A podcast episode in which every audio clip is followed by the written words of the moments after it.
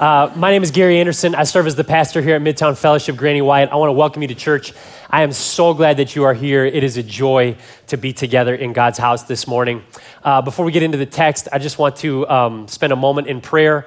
I want to acknowledge while we are here singing joyful songs uh, uh, this morning, there are huge parts of our community that are grieving this morning. And there are, in particular, there are several families who um, have lost people they loved because of the weather last night.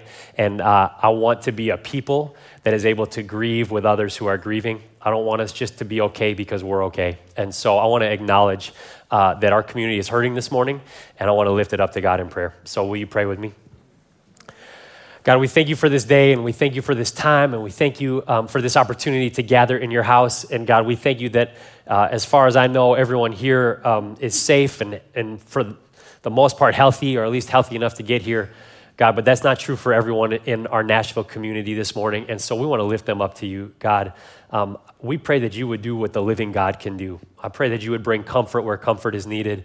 Um, God, there are many people who um, not only lost potentially people that they love, but lost their homes and their businesses. Um, and I pray, God, that you would allow us to not be a people who are just good when we're good. Uh, help us to um, have eyes to see those who are hurting around us. And so, to that end, God, I pray um, for the community of your churches here in Nashville who call on the name of Jesus Christ. I pray that you would empower us to, to rise up and serve in ways that you would have us serve. I pray that you would provide for the needs of people who are in need this morning.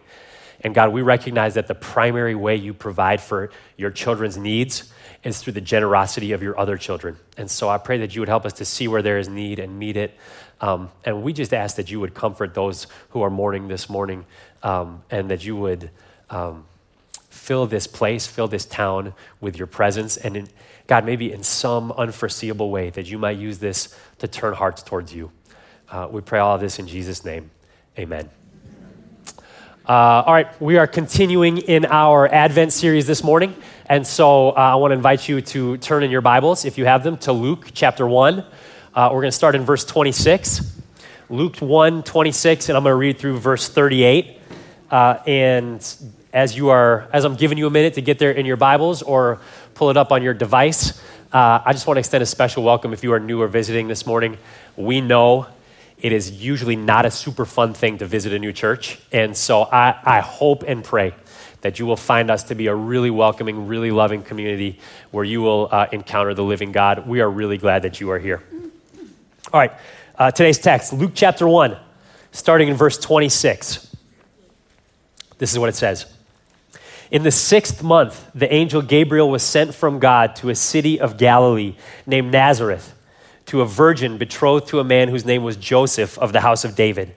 And the virgin's name was Mary. And he came to her and said, Greetings, O favored one, the Lord is with you. But she was greatly troubled at the saying and tried to discern what sort of greeting this might be. And the angel said to her, Do not be afraid, Mary, for you have found favor with God. And behold, you will conceive in your womb and bear a son, and you shall call his name Jesus. He will be great and will be called the Son of the Most High. And the Lord God will give to him the throne of his father David, and he will reign over the house of Jacob forever, and of his kingdom there will be no end. And Mary said to the angel, How will this be, since I am a virgin? And the angel answered her, The Holy Spirit will come upon you, and the power of the Most High will overshadow you. Therefore, the child to be born will be called Holy, the Son of God. And behold, your relative Elizabeth, in her old age, has also conceived a son and this is the sixth month with her who was called barren. For nothing will be impossible with God. And Mary said, Behold, I am the servant of the Lord. Let it be to me according to your word. And the angel departed from her. This is the word of the Lord. Thanks be to God. All right, just a few months from now, millions of late teen teenagers will every day rush out to the mailbox with great anticipation for what might ha- have arrived that day. Actually, that's the way it was when I was 18. I think now it's mostly emails. So they will, with great anticipation, rush home from school every day and log into their Gmail, in my case, Hotmail account. come on, come at me. Yep. I know there's a few of you out there. Some of you might be on AOL. I mean, that's, that's even, come on, here we go. Uh, And the reason they will, they will rush to their mailbox or rush to their email inbox with such um, emphasis is because they are going to look and find out whether or not they have been accepted. Now, for some students, to be accepted anywhere is a huge win and potentially a, a life changing set of circumstances to actually uh, be able to go to college. But there is a small subset of students in this country who are aiming a little bit higher than the schools that let most people in. There are some students who will be aiming at a school or a family of schools that is actually very selective. They are aiming at a family of schools where a 4.0 and a 1400 on the SATs and a 33 on the ACTs is just the baseline to compete. They will be applying to a family of schools we know as the military academies. They are some of the most selective and prestigious institutions of higher education, not only in this country, but in the whole world. To get into one of the US military academies takes not just uh, an application with some essays and some biographical data, it requires a recommendation from a member of Congress. I don't know about you, but I don't hang out with people who are in Congress, so that's a little bit of a challenge. It will require a physical and a mental exam. It may also require a physical fitness test. Out of every 10 students who apply to one of the US military academies, nine will not have the opportunity to go to one of those schools. To come home in the spring of your senior year and find a letter or an email from Annapolis or West Point or wherever else they are, Colorado Springs, saying you have been accepted would be, for most people, the greatest achievement of their young life. But it is a mixed bag. Because to be accepted to one of the US military academies is not only one of the greatest honors of your life, it is also an invitation to suffer. Because if you go to one of the US military academies, while most of your friends who are going to college are having their restrictions eased, you are having more restrictions placed on you. When they are out partying at night, you're going to be held to a curfew. When they're sleeping till noon, I was going to say on a Saturday, but probably Wednesday too. Keep keeping it real. You're going to be up at 5 for PT.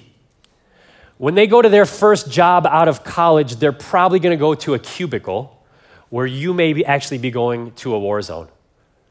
To be accepted into one of the US military academies is, is a great paradox of incredible honor, but it is also an invitation to suffer.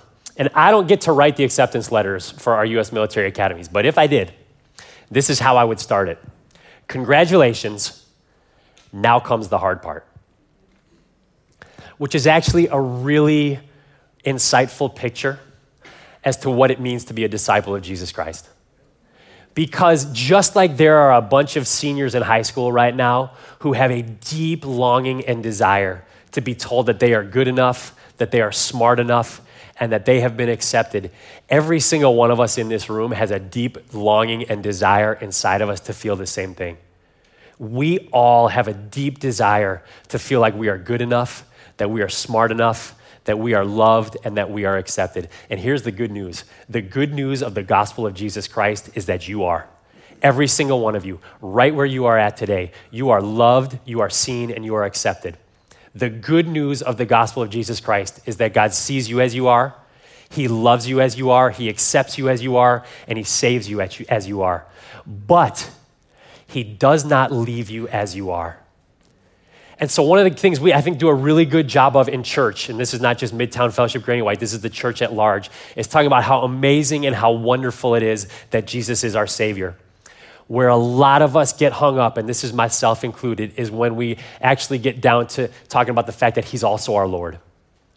A lot of us really happy to have Jesus as Savior loved as we are, accepted as we are, everything working for our good. I go to prepare a place for you. I mean, like we up in church, we can be like, Amen, hallelujah, glory. Jesus as my Savior. It's a little bit harder when we come to Jesus as my Lord. Because if Jesus is Lord, that means that we are not. And it's really easy on a Sunday morning with good worship, and we're all dressed up and look nice, and we know our scriptures to come in and talk about what it means to die to ourselves. But to actually go out and do that the other six and a half days of the week is actually really, really challenging. When we are invited, when we are called by God to join His community, to join His family, it is the honor of a lifetime. But it is also an invitation to suffer. Congratulations. Now comes the hard part. And that is exactly what we see in the text that we are looking at today. So we are in our, I think, third week of our Advent series. We are, we are making a, a beeline for Christmas Eve, which is only two weeks away. Isn't that awesome? Uh, where we are going to celebrate that the light has broken into the darkness. And what I love about how Advent has happened this year is it has come on the heels of our fall series, which was in Revelation, and the last sermon in Revelation, from the last chapter of Revelation, from the last few verses of Revelation. What does Jesus tell us in the, the last two verses of the Bible? Behold, I am coming soon. And then we rolled from that right into Advent, and Advent simply means arrival. And when we, uh, when we celebrate Advent, what we are doing is two things. In one way, we're looking back and celebrating the fact that Jesus advented once and did something that we could have never done, came, died for our sins, rose again, returned to the Father, allowed us to have the relationship with God that He always intended. But we don't only remember that during Advent. Part of what we celebrate during Advent is the fact that because Jesus advented once, we have all kinds of hope that He's going to advent again. Behold, I am coming soon again. And as we come to this text, uh, as we come to this really familiar story uh, for most of us of the angel Gabriel visiting Mary and uh, telling her that she is going to bear the Savior of the world, Jesus Christ, inside of her womb, here's what I really want to try and do this morning. I want to do our best to scrub the shine off of this story. See, uh, we have been um, inundated for most of our lives with the commercialization of the Christmas story. And I know it's like a really kind of stereotypical pastor thing to come in at Christmas and be like, oh, the world does it wrong and we're going to push it out. And that's, I mean, I guess that's kind of what I'm doing, but I'm going to do it gentler than that. Uh, but we, most of us, have a really kind of hallmark, lifetime movie understanding of the Christmas story. And that is not what we get in the scriptures. And so, what I really want to try and do today is push out the commercialized version of the Christmas story and actually look at the version that God gives us in His Word. And the first thing we need to see before we even really dive into the text is this. Most of us see the story that I just read out of Luke 1 26 through 38 as an announcement to Mary. Just like last week, Zechariah got an announcement. We see this as God has given Mary a heads up about what is about to happen. But when you study this passage, what, what you uh, learn is that the way, the manner in which Gabriel speaks to Mary and the things that he says are extremely reminiscent to the point that we don't believe it's an accident of the way that God called prophets in the Old Testament. So, uh, the call of Moses in Exodus 3, the call of Gideon in Judges 6, the call of Jeremiah in Jeremiah 1. They all have extremely close parallels to what is happening for Mary here. And so here's what I want us to understand as we come to this text this is not a birth announcement, this is a call on Mary's life. The title of this sermon is The Call of Mary. And here's the deal we've talked about this, I think we talked about it in Revelation. Nobody wanted to be called as a prophet in the Old Testament. To be called into the role of prophet in the Old Testament was to be called into a life of ridicule, frustration, disappointment, and suffering. And we're not going to see actually anything is really different for the call of Mary. I think it's why, in whatever verse it is, uh, I just thought about this while I was reading it earlier. It says she was greatly troubled when Gabriel showed up because she recognizes this is not like a, hey, quick announcement, just want to give you a heads up on what's com- coming. Uh, she recognizes that this is a call on her life that's going to change everything. So, uh, there are three things that I want us to uh, mine out of these verses uh, in the time that we have left today. And, and this is the first thing God calls unlikely people. God calls unlikely people. So, as we enter back into this uh, story, meet me in verse 26. It says, In the sixth month, that's the sixth month of Elizabeth's pregnancy, which we just uh, a few verses ahead of that, behind that, that we talked about last week. The angel Gabriel same angel that showed up to Zechariah in the temple, uh, was sent from God to a city of Galilee named Nazareth. Okay, we just need to, we need to pause right there. Do you notice how Luke qualifies Nazareth? He, says, he has to give some context. He says, a city of Galilee called Nazareth. Why does he have to do that? Because nobody, even in ancient Israel, knew what Nazareth was or where it was until Luke told them it was a city of Galilee. It was such an obscure place, such an obscure city. Like, that's kind of lost on us because we know about Jesus of Nazareth. That was not the case in first century Palestine. People didn't even know where it was, so Luke's readers had to have some context for where is Nazareth? Oh, it's in northern Israel in the, in the region of Galilee. Nazareth is not mentioned in the Old Testament. It's only mentioned one other place in the New Testament in John chapter 1, which we'll circle back to in just a moment. Uh, it is 200 years after the birth of Christ before the city of Nazareth shows up in, up in any extra biblical literature. It was a tiny, unknown, backwater town that even people who lived at the time didn't even know what it was or where it was. Contrast that with where Gabriel just showed up last time in Jerusalem, in the temple, in the holy place, big crowd outside, shows up to a priest doing the priestly duties. Here he comes to a, a, a woman in some backwater town that nobody's heard of. Okay? So, Nazareth. Verse 27. Gabriel shows up to a virgin betrothed to a man whose name was Joseph of the house of David. Okay, we need to hang out with this too. So, the way that marriage worked uh, in ancient Israel is uh, they had a thing like our engagement, but they called it betrothal.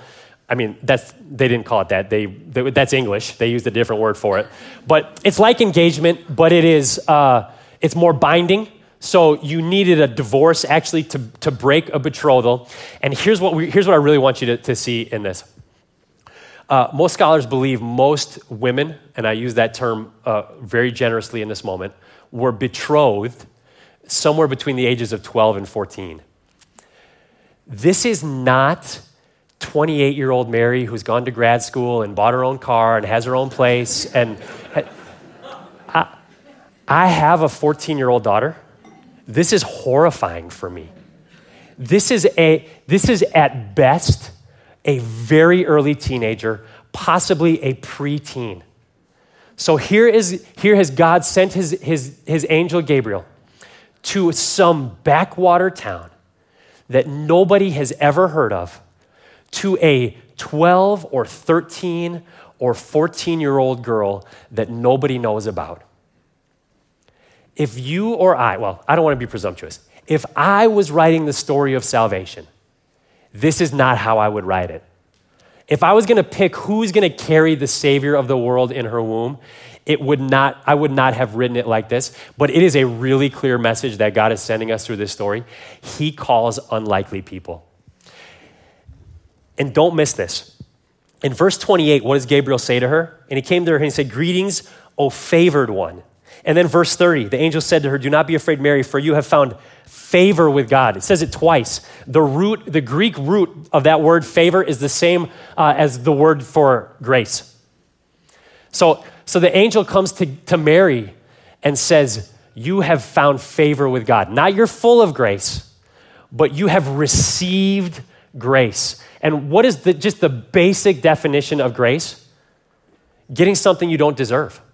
So just see it just really clearly right up front. There's nothing Mary has done. There's no goodness in her. There is nothing special about her. She hasn't done anything to merit or earn this. It is all God's grace. And we see that in just the nature of what we understand her life circumstance to be. She is maybe the unlikeliest of candidates to be the one whom God chooses to carry the Savior in her womb. Unless we think it's a one off, that is how God works through all of Scripture. God constantly is calling unlikely people to himself.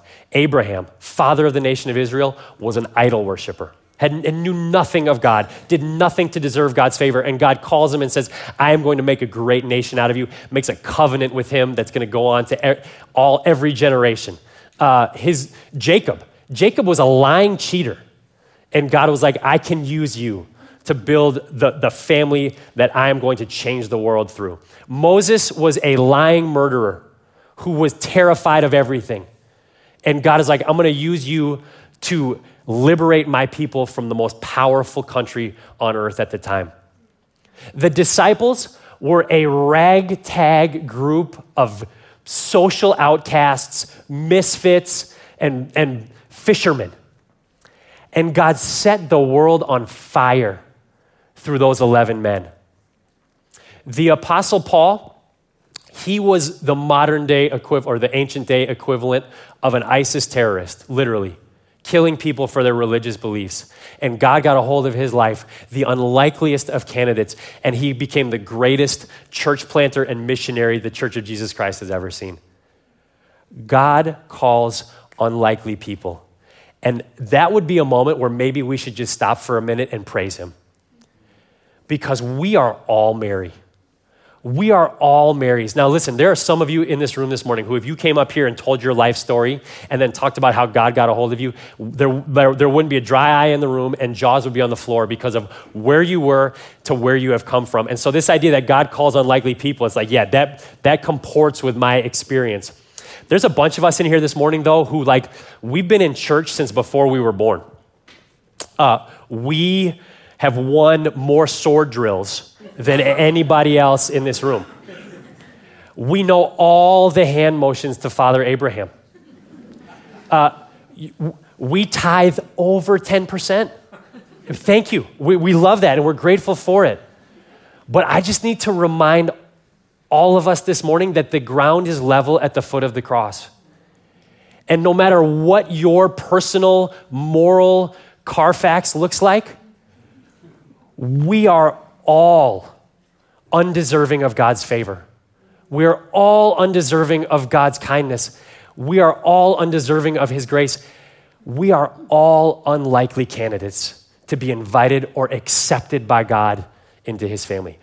God calls unlikely people, and can we just praise Him for that?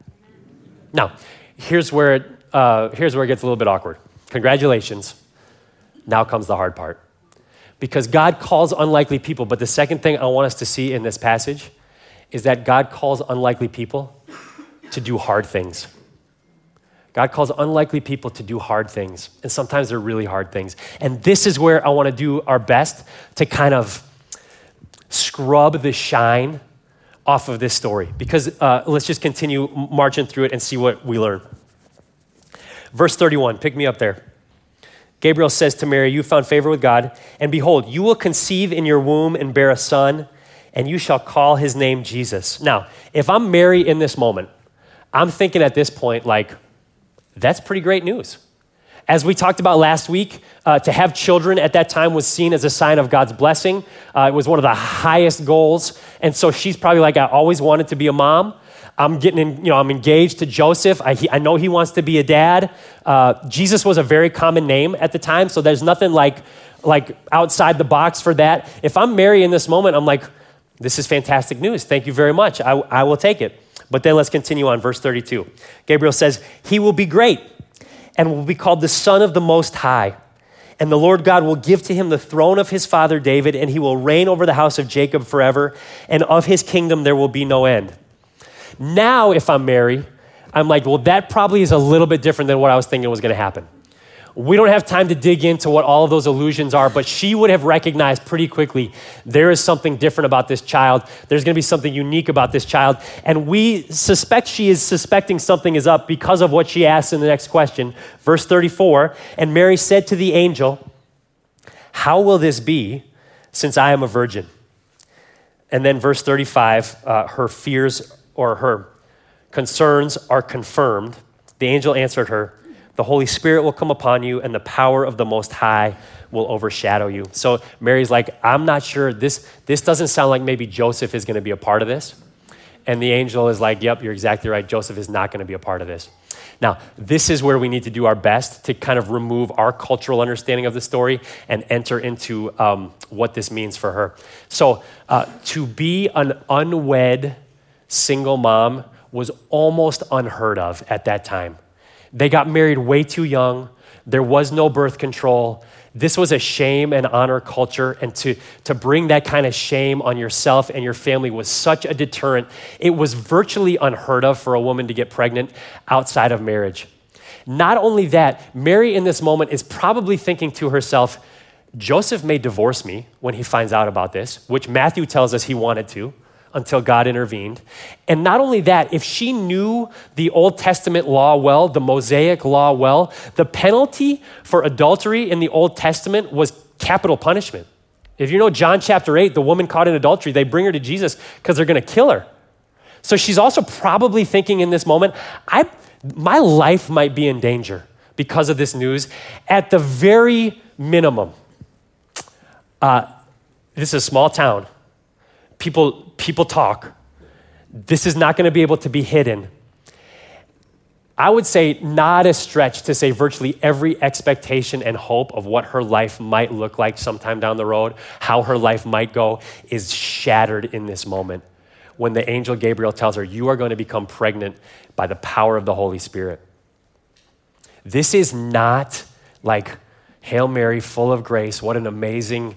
This is like, imagine the dissonance in her head where it's like, this feels like God is calling me to do something that literally goes against his moral code and, and what he has taught us, what we have had for 1500 years as the right way to do life. How do I make sense of this? If I'm Mary in this moment, here's what I'm thinking this is what it means to be favored by God.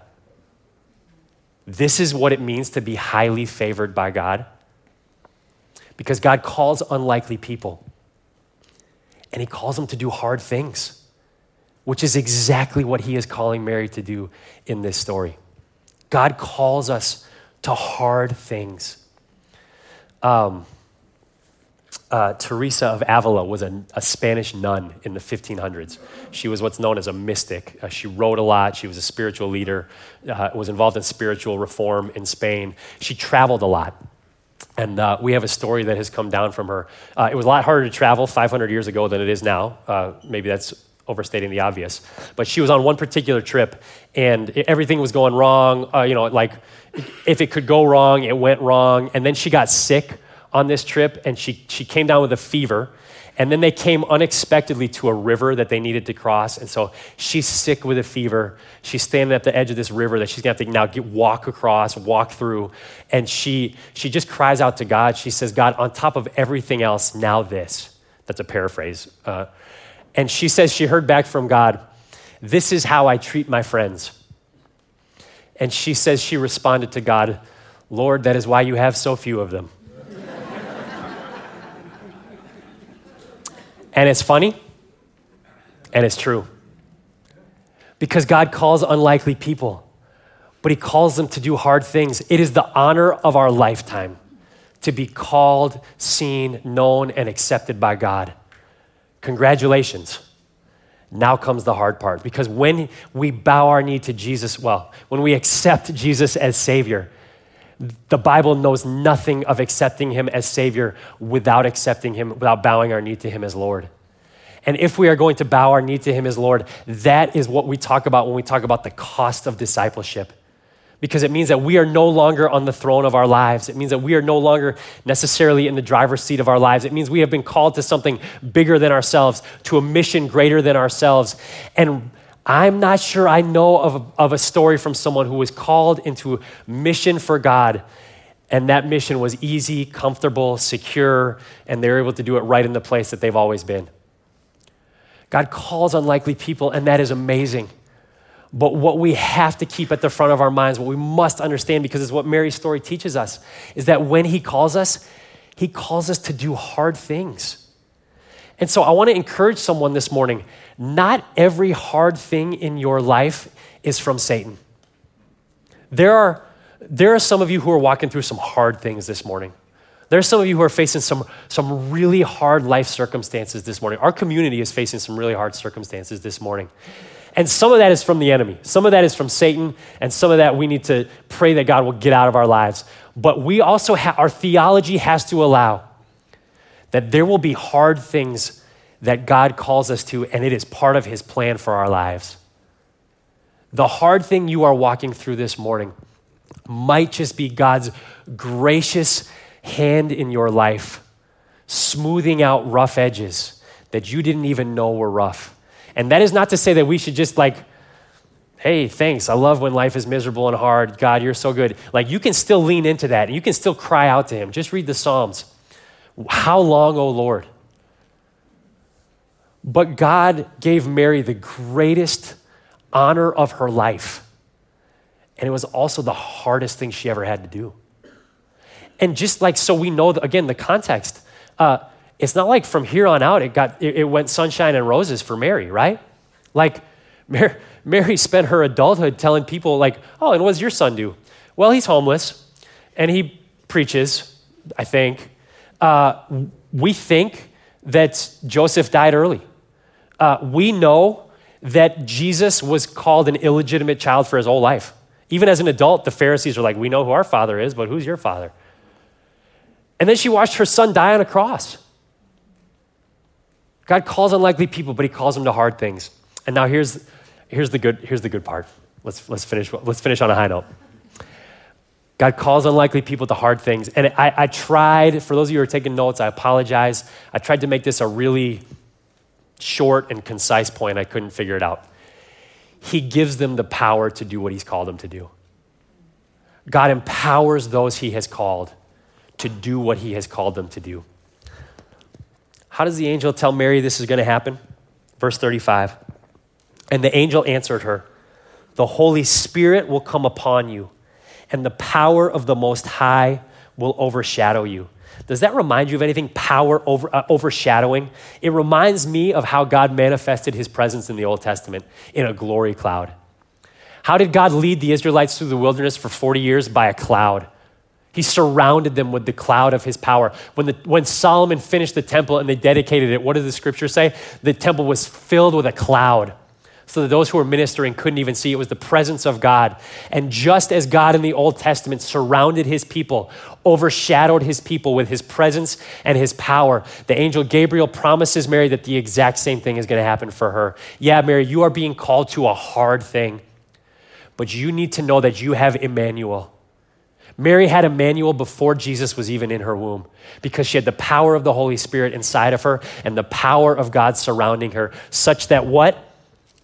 Skip ahead with me to verse 37.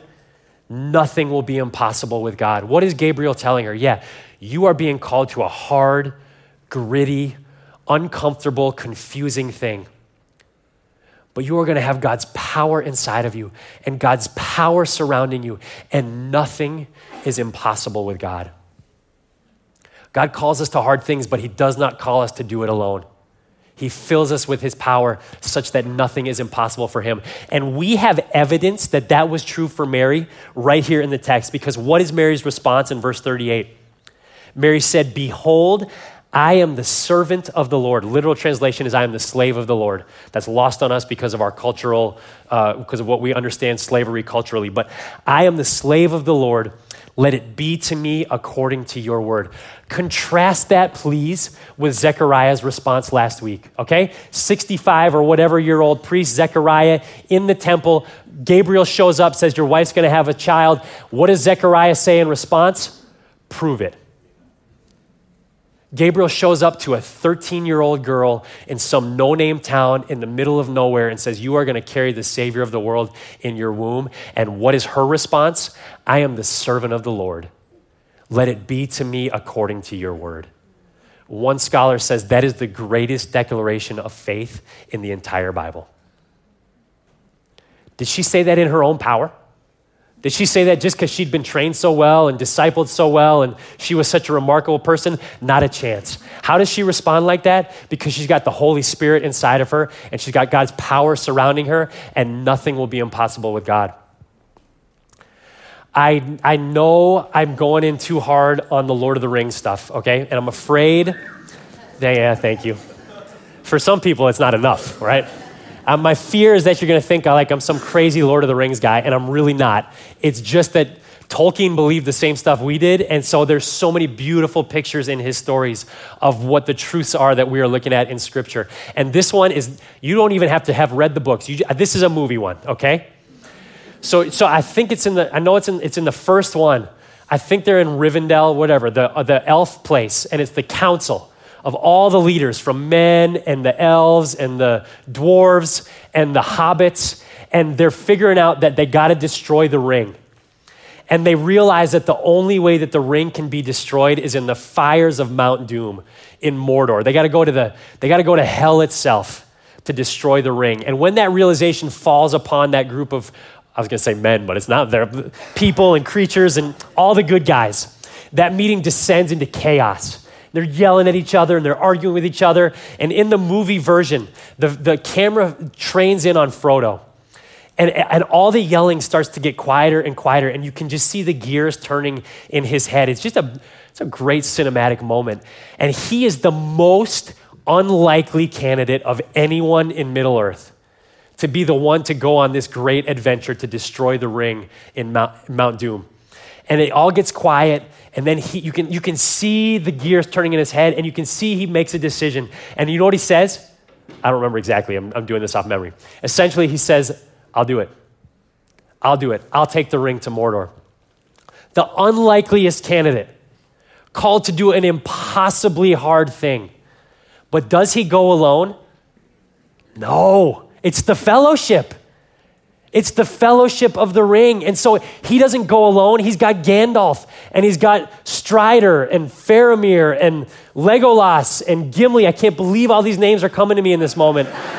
and uh, Samwise and Merry and Pippin. And even when they get separated, even when it feels like they are not around, they are still helping him.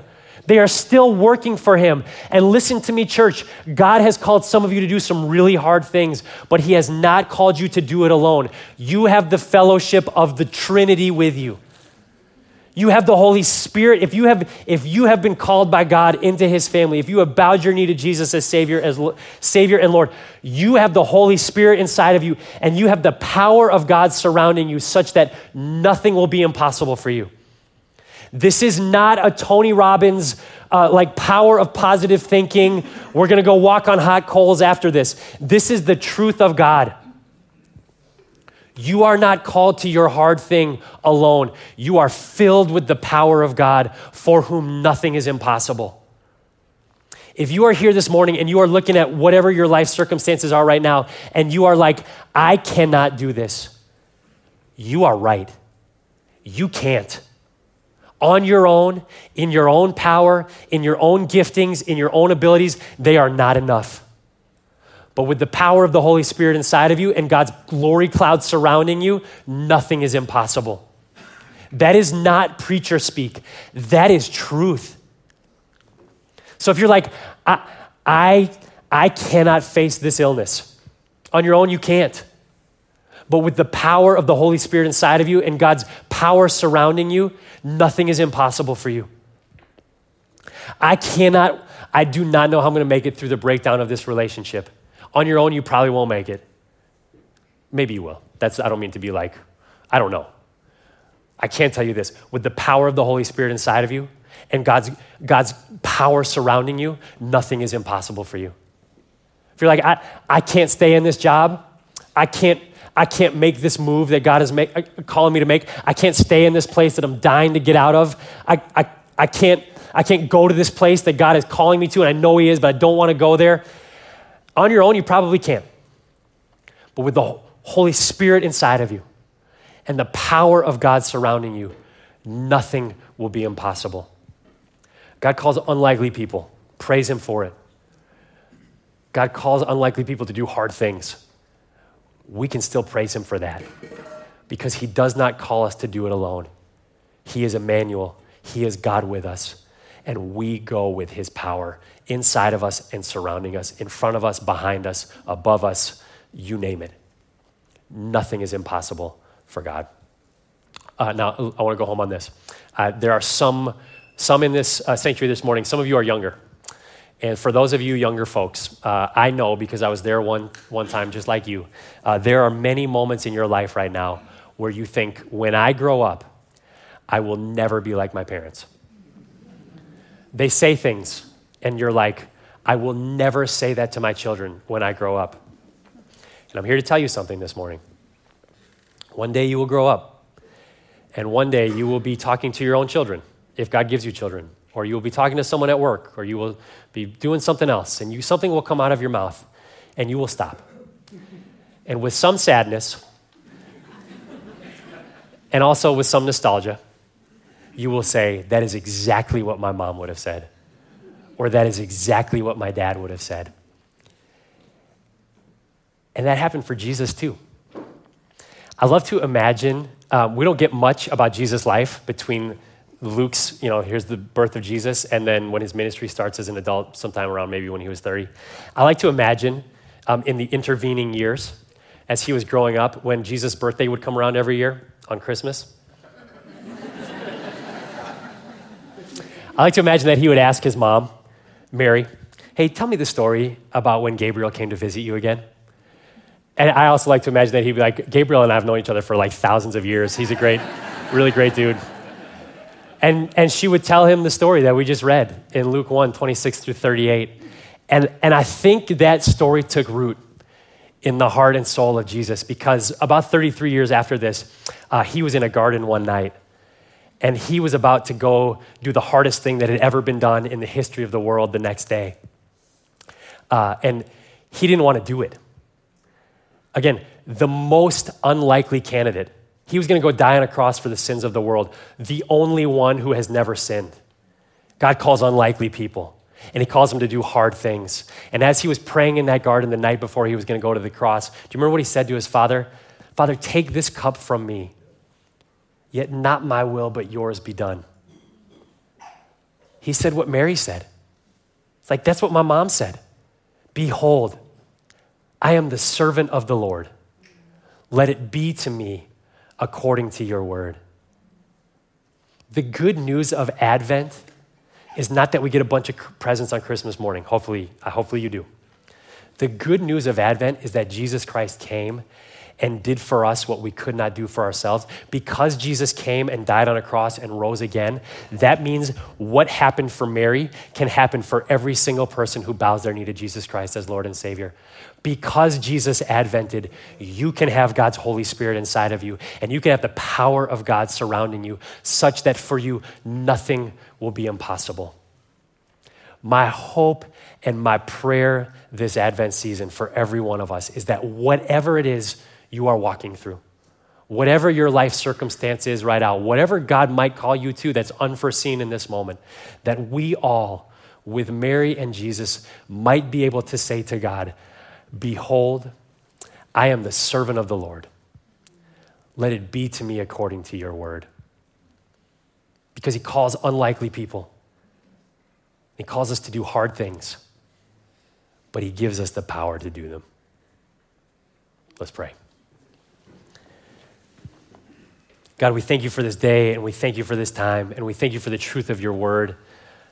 God, I pray as we um, move through this Christmas season, uh, I pray, God, that amidst all the joy and the busyness and trying to get presents for people and trying to schedule parties and all that stuff, God, I pray that you would allow us to pause and recognize what it is really about. And it is that you came and did for us what we could not do for ourselves. And not only did you come, but one day you are coming again.